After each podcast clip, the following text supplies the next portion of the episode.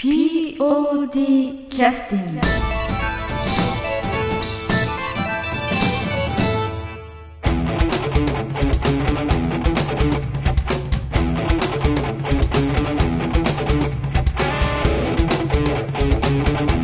はい、それでは劇団 POD ポッドキャスティングを始めさせていただきます。はい、今日は245回目のポッドキャストになりました。今日来てくださってるのは、中川香織さんと、はい、中島亮君です、はい、よろしくお願いします。よろしくお願いします。今度は7月に、はい、新しい公演が、いよいよ始まるということで、はい、準備が、ね、始まるということで、はい、もう準備はとっくの昔に始まってるんですけれども、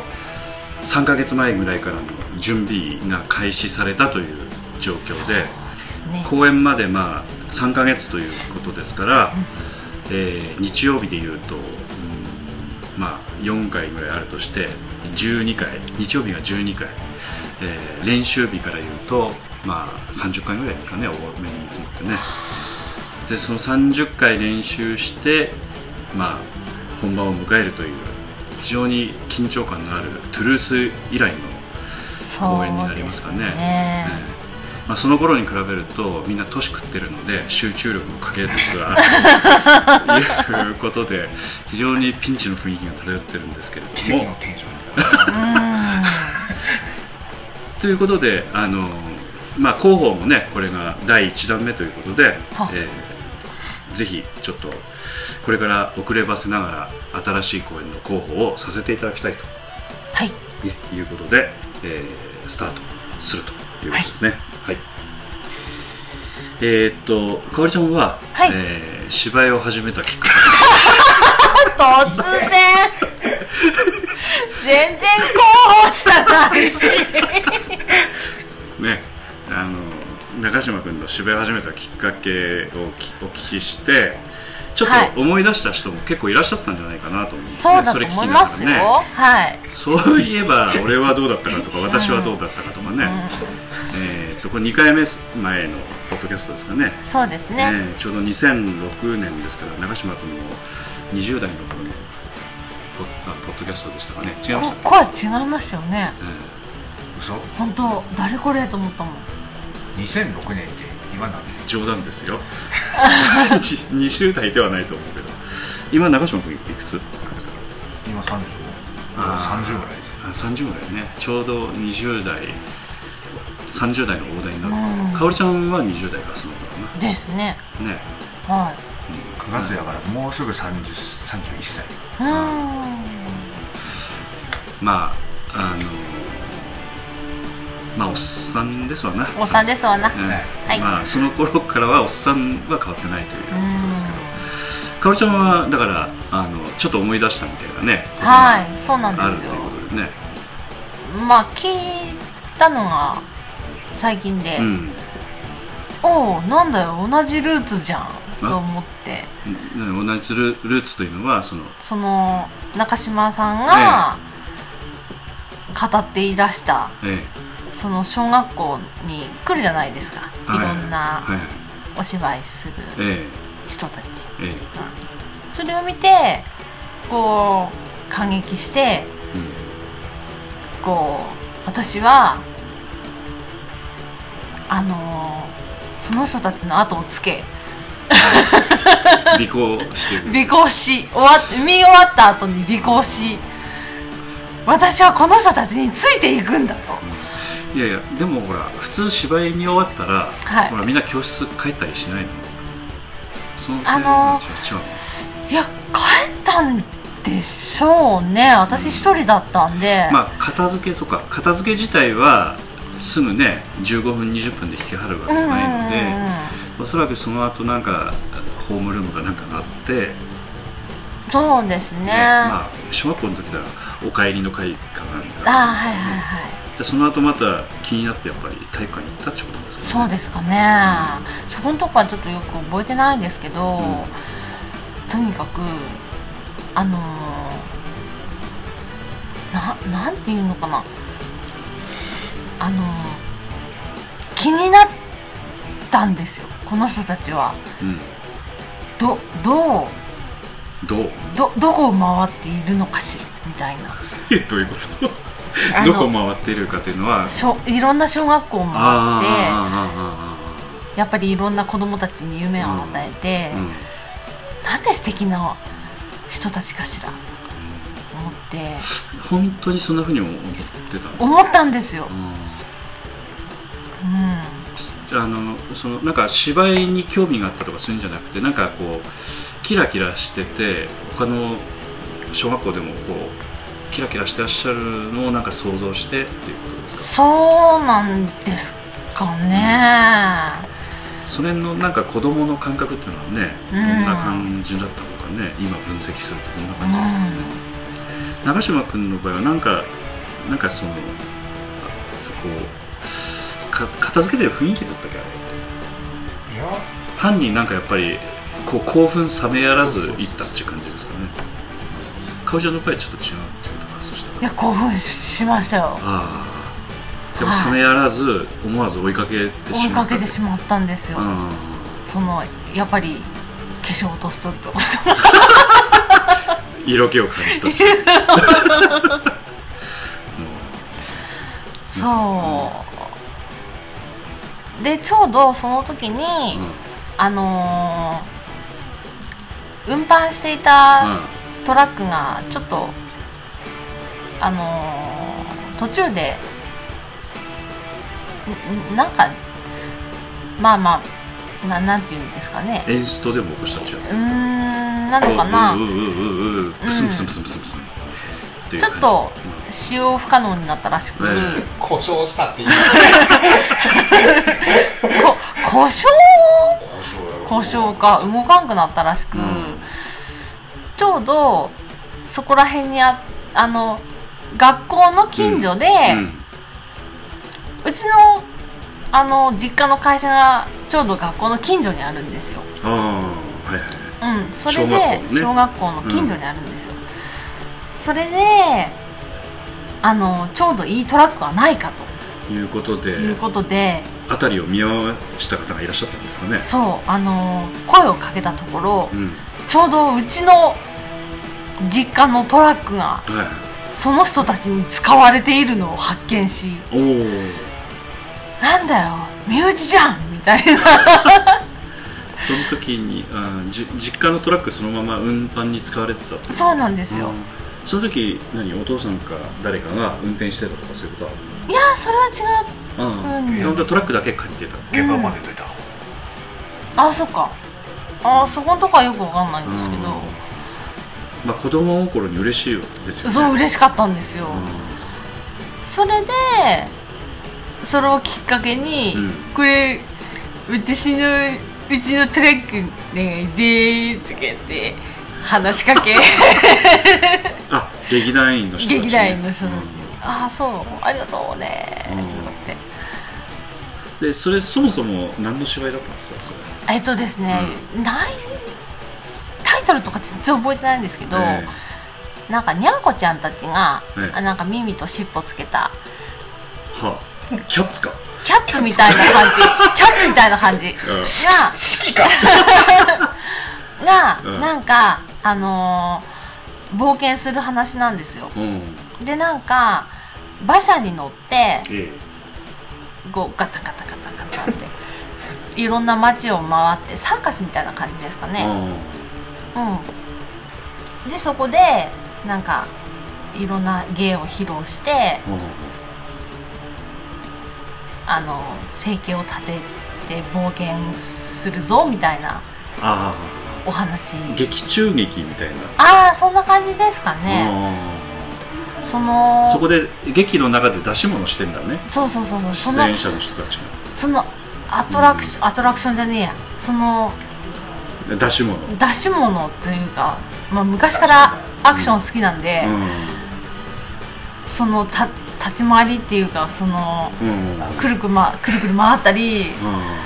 するのに、とってもキラキラしてしまって、私は実際にかなりアクロバティックなこと。そうなんですよ。玉に乗ったりとか。玉は乗りませんけど玉でかいので、なんかこうちょっと組み立て体操みたいなことをしちゃったりとか、なんかそんなことしてたの、そんな感じで、結構なんか変わった出し物がね、そうですね、ストーリーを見せるというよりもどっちかというと、他に、普通にいろんな年に1回ぐらい着てたんですけど、普通にシンデレラとか、童話、を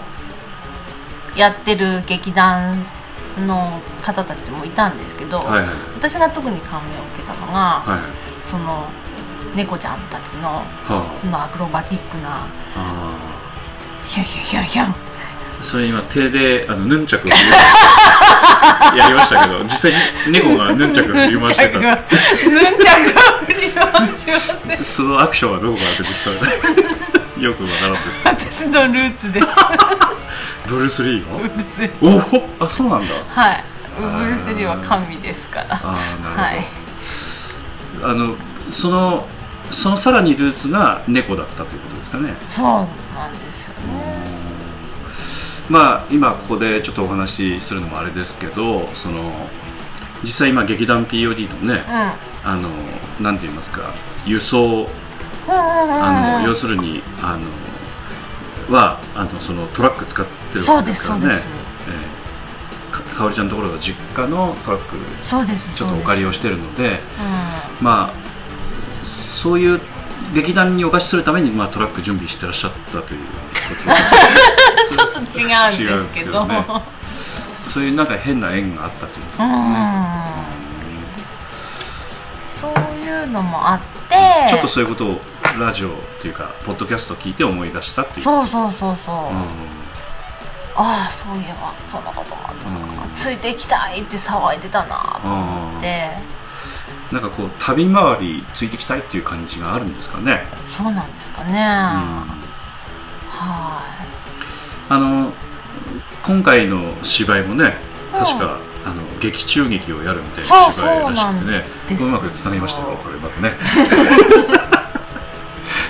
ということでね、今度7月の9日10日に、実際本番をさせていただくということで、もう確定をしているんですけれども、9日、またホームページの方にもきちっと広報させていただきますが、今チラシの方のデザインとかもまだ印刷今かかってるところなのかな、確かね、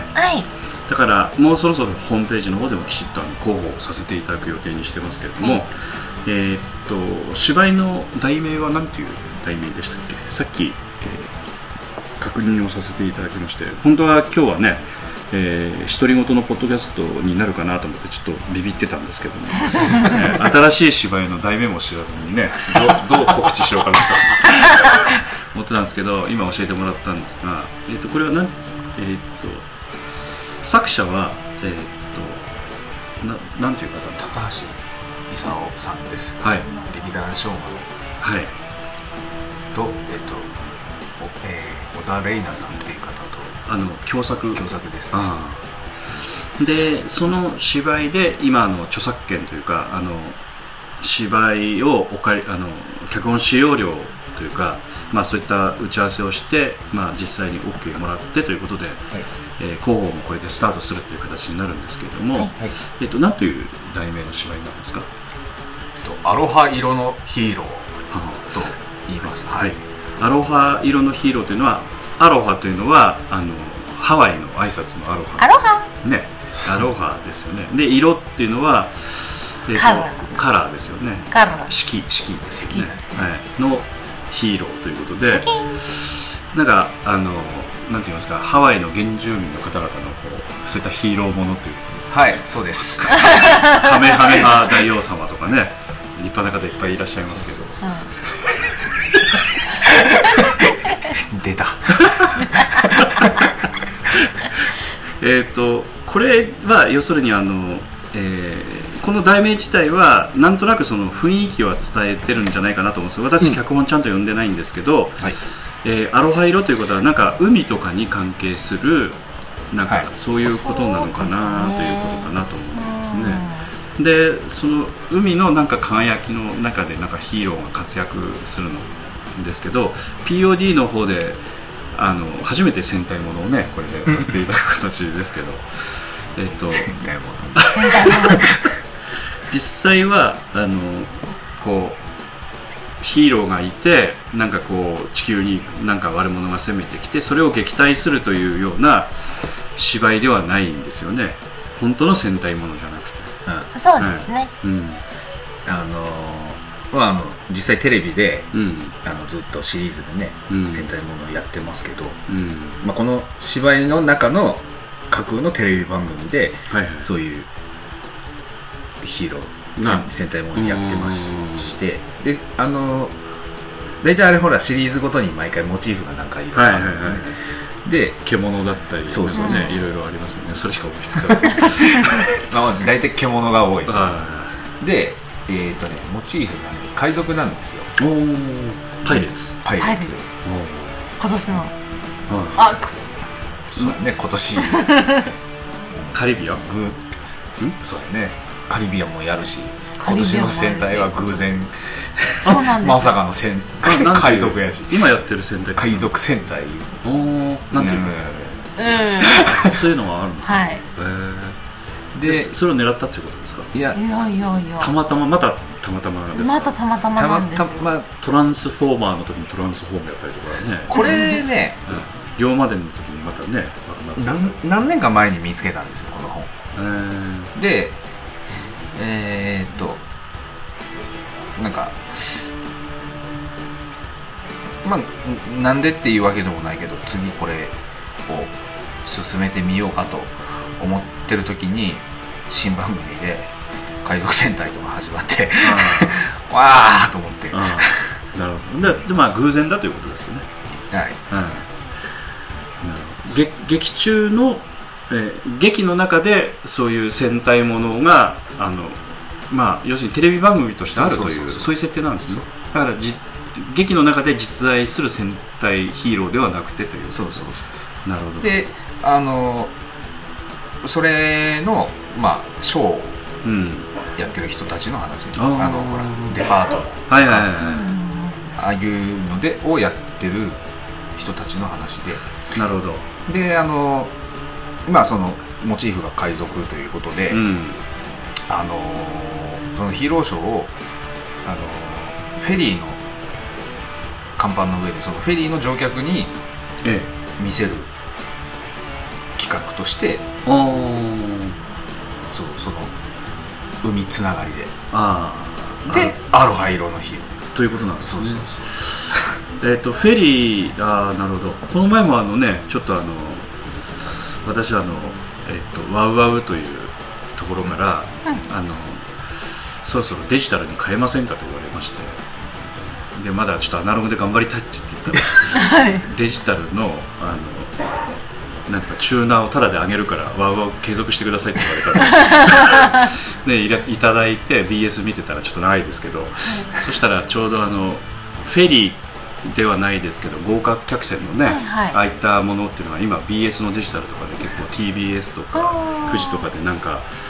そういった旅行会社がバックになってやってるのがあって、はい、豪華客船の中でいろんなショーをやってるんですね、うんうん、サーカスみたいなものとか、うんうんうん、まあそこまで派手なものじゃなくてもなんかそういう乗ってる人に対するショーっていうのがね、うん、やっぱ実際あってでそういったものが舞台になってるということなんですね。そうですね。まあ実際、まあ、半日、まあ、おそらくフェリーですから車乗って移動するんで例えば福井でしたら敦賀から小樽まででしたらねやっぱ8時間ぐらいかかりますのでそうなると8時間ずっと子供ぽやっとしてるのかっつったらやっぱこう戦隊ものがあると非常にねやっぱ嬉しいですからねそういったのが舞台になってるということなんですね、うん、でまあそのテレビ番組としての、うん、それはまあ実際ね、うん、シリーズでずっと毎週やってるのと多分同じ位置づけやと思うんで、まあ、子供に多分人気の番組なんやけども、うんうんうん、まあショーはこけてるんですよ。あなるほど、うん、それは何ですか、その出てる人たちの力量が低いとかそういうことなんですか？おそらくそういう設定だと思います。なるほど。で、まあその中でまあひどいミスをとがめられて、喧嘩して一人いなくなるんです。あ、メンバーがブルーが。ということは、まあ私の世代でしたら、まあゴレンジャーなんで、もうゴレンジャーの宮内博さんがなんかキックした時に軸足を持ってかれて転んでヘルメットが抜けてしまったりした失態をこうみんなから責められたと。そうそうそう。宮内博さんがブルーアローでしたっけ、なんか言いながらブルーチェリーチェリーでしたね。昔は僕よしとるな、ね、そういう世代が違うんですけどね、よく知ってますけど、そういう状況、結局ショーというのもおそらくどうなんですかね、その例えば東映という会社のおそらく戦隊もずっとやってますけど、東映さんが全部監修してるわけじゃなくて、おそらくなんか請け負った業者さんがね、縦回りとか立ち回りとかも演出して音楽とかもちょっとつけて、なんかそういうセリフなんかもちょっと入れたなんかテープ扱うんですかね、よくわからんですけど、いや多分その地方ごとのそういうアクションやってる団体とかにもう権利だけ貸し取るんじゃないかな。僕見に行ったやつは声も嘘もんでした。あ、そうなんだ。仮面ライダー見に行ったらじゃあ大人ながらにショック受けたということ、そういうこともショック。私は大丈夫です。ちょっとマイク貸せって思いました。なるほど。子供もおそらく私も小さい頃見てたと思いますけど、小学校の頃とかでもやっぱ本物偽物ってのはかなり鋭く見てますから、やっぱり子供だからといって甘く見ちゃダメだみたいなのがね、絶対ね、オリジナルに結構こだわるところありますから、結構厳しく見てると思うんですけど、まあそういう人って、そうか、そういうことをなりわいにしてる人たちで、まあでブルーがいなくなるんですけど、その企画をした人がなんか広告代理店が企画してみたいな話で、でその企画をしたまあ女の子なんですけどが、まあ、この企画に私はかけていると、なんとかならんかと言ってブルー不在でやるんです。あ、その女の子もあれですよね、この企画にかけてるってやっぱ個人的ななんかこう立場を守るんですかね。で、まあブルー不在でやるんですけど、いろいろ辻褄も合わず、まあぐちゃぐちゃになって。そもそもこのメンバーというのは何人の戦隊なんですか？3人です。3人で1人かけると厳しいですね。そうですね。だからサンバルカンって言ったらバルシャークがおらんくなるんですよ。世代的にはどうなんですか？中島君の世代は何がでしたか？僕ですか？僕サンバルカンとかデンジマンとか。デンジマン記憶があるのはバトルフィーバーからです。バトルフィーバーはあれ結構マニアックなやつですけど、あれはリアルタイムで言ったってことですね。ミス・アメリカなんかどうでしたね。ウハウハでしたね。香織ちゃんは何世代的なの？私ですか？私は恐竜戦隊。何レンジャー？知らん。俺そこら辺は冬の時代やる。ということはやっぱ世代的にちょっと中島君の下になるのか。ちょっと違うんですよ。私はガオレンジャーか。でももう大きくなったやろ。大きくなってます。だから世代が違うというよりも大きくなってからなんか目覚めた感じじゃないの。そうですね。ガオレンジャーじゃないかな。ガオレンジャーかな。なんかそんな感じだったんですよね。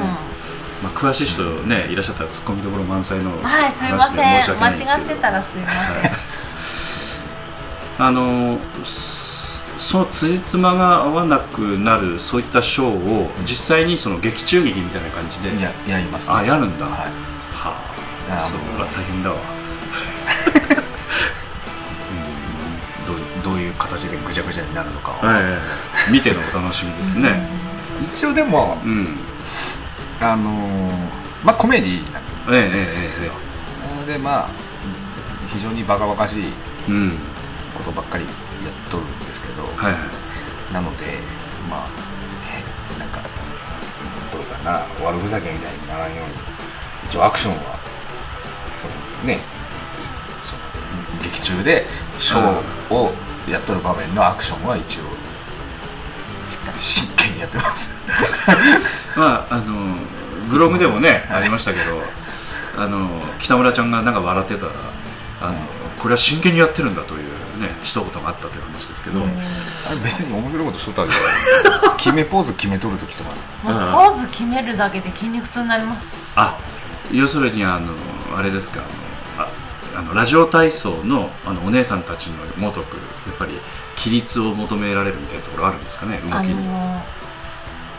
結構何度もやったりするんですよ、そしてパキパキ動かなきゃいけないじゃないですか。戦隊ものですからね。そうなんですよ、フィルムじゃないので早送りしてもらえるわけでもないしねそしてパキッパキッと動くたびに筋肉がミシッミシッってそのパキッパキッもちょっと気になるんですけど、パキッパキッというのはこうピシッピシッとこう動くことをパキパキという表現をして、あ、はい、ピシピシ音がパキパキ言ってるわけじゃない、はい、キビキビ動く、そしたらや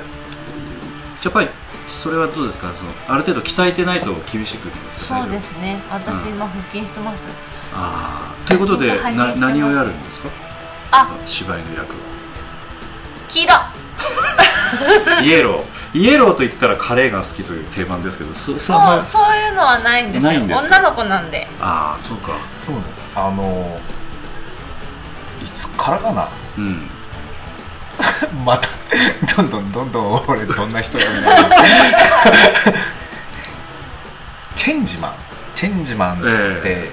何作目ぐらいかな、10作もいってないぐらいの頃から女子が増えたんですよ、そこから2人黄色は女子の色になったんですよ。あ、そうなんだ、黄色か青が、青はあんまりないやろ、青はあんまりないけど黄色か青が女の子になったんですよ。ピンクは割り当てがね、ピンクはまあ女の子なんだけど、そこの部分はあるけどもう一人女の子増えると何か色を当てがわないとダメですよね。で黄色、そっか、その中で言うと黄色がやっぱ妥当かもしれないね、青緑とかは、ちょっとやっぱ古い世代になると少しカレー好きみたいな雰囲気がどうしてもありますけどね、任せんしゃいみたいなね、そういう感じになりますけど、だから何年か前に3人のやつがあったんですよ、その時も黄色が1人女子で。なるほど、じゃあなんていうかセオリー的には全く問題ないんですね、パキパキ今やってらっしゃるわけですね。お疲れ様でございますで、詳しいちょっとお話をお聞きする前に、30分近くお話を進んでおりますので休憩の方を入れさせていただきたいと思いますけれども、休憩の曲のご紹介を、じゃあかおちゃんにお願いします。はい、第31回公演「トランスフォームリフォーム」より、何これ、地獄の入り口、今ちょっとけんなおこみたいな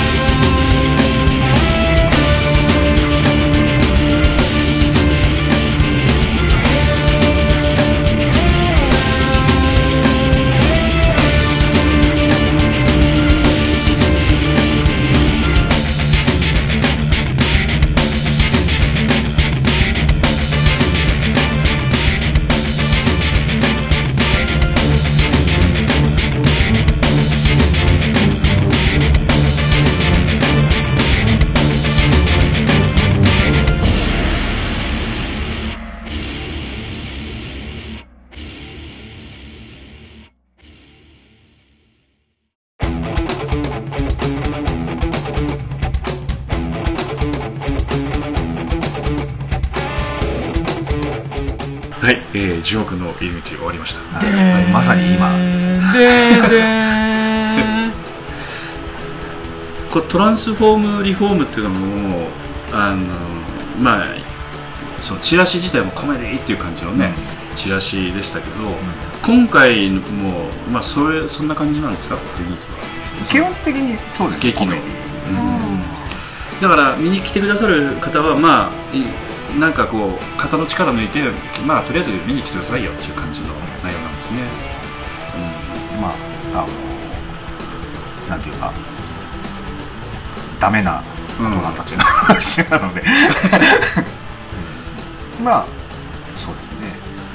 はい、でまあその後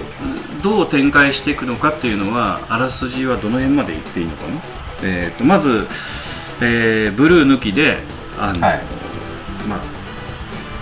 なんていうんですか、公園というかね、まあ、フェリーの上での公園をやってグズグズになったりしてるんだけれども、その後の流れっていうのはどんな感じなんですかね。大体これぐらいですね。今某劇団さんのねちょっと資料にさせていただいてますけどね。まあそこにそのグズグズになったショーを、うん、なんかブルーがいないショー、名前を言ってないから説明がめんどくさい、うん、その広告代理店のショーを企画した人が、うん、まあ南っていうんですよ。ああ、別に甲子園に行きたいわけではないです。はい、名前は一緒。名前南です。名前が南。姓ではなくて姓ではない。はい。で、その南の上司がまあ見に来てで、まあその失敗したところを見られて、でまあそれ一回だけじゃなくてそれまでこう何日間かずっと続けてきてる。でじゃあ結構長い後悔してるフェリーなんですか。いや往復してるとかする。そうだからなんか定期便みたいな感じで。やっぱ小樽と鶴のあたりぐらいですかね。だから台本見たらその片道の話なんですよ。だから多分その毎日というか。でまあ毎回その観客も少なく、で企画自体もその集客ができてなくて、まあうまくいってないところへ一人すっぽかしてぐちゃぐちゃになって、でそこを見られて、もうそれがとどめになってもう中止をその上司に中止を決められて、でもうそのチームも解散と。まあ私が上司だったら中止しますからね、間違いなくね、でまあもうそれで本当は終わりなんですけど、まあそこにたまたまその船に乗り合わせたまあ男の子が一人、男の子というのは子供になる、子供ですがなんか楽屋に迷い込んできて、でなんかその自分の親父は海賊レンジャーって言うんですけど、海賊ブルーやと、俺の父ちゃんは本物のヒーローやとか。それは何ですか、その少年が血迷ってるとかそういうことで。まあ若干子供なりに血迷ってる、年相応に血迷っとる感じ。それは何、信じ込んでるっていうことですね、子供は。まあ一応そのテレビのその海賊レンジャーのブルーをやってる俳優の息子っていう設定で、でも父親の職業は俳優ではなくヒーローだと。まあそらそうだよな、子供にしたらね。じゃあ本当にそうなんですね、そういう子供が楽屋来ちゃったということですか。でまあ子供でまあ、今そこでショーをやってるのも、まあ、区別がついてない、そこに本物がおる、でブルーがいない、でまあ実際その後の過程もいろいろ、そういうことなんだ、いろいろごちゃごちゃ、実際いないの、お父さんが。そういうことなんだ。でまあそんなこんなでその子供の父親がヒーローやと信じとる子供の夢を守ろうじゃないかということで、もう中止されたはずのショーをもう一回やろうと言って、なんかその船の乗組やらいろいろ巻き込んで、なるほど、なんかダメな大人たちが頑張る話です。ノーギャラでやるっていう感じ。まあそうだよね。そういうことなんですけどね。仕事抜きでやるっていう話なんで、はあ、いい話やね。いい話。そんな感じ。あ、そうなんだ。じゃあ喫茶からコーヒーが来たところで、じゃあこれで245回目のポッドキャストを終了させていただきます。続きはね、また来週。はい。はい。じゃあ今日はどうもありがとうございました。ありがとうございました。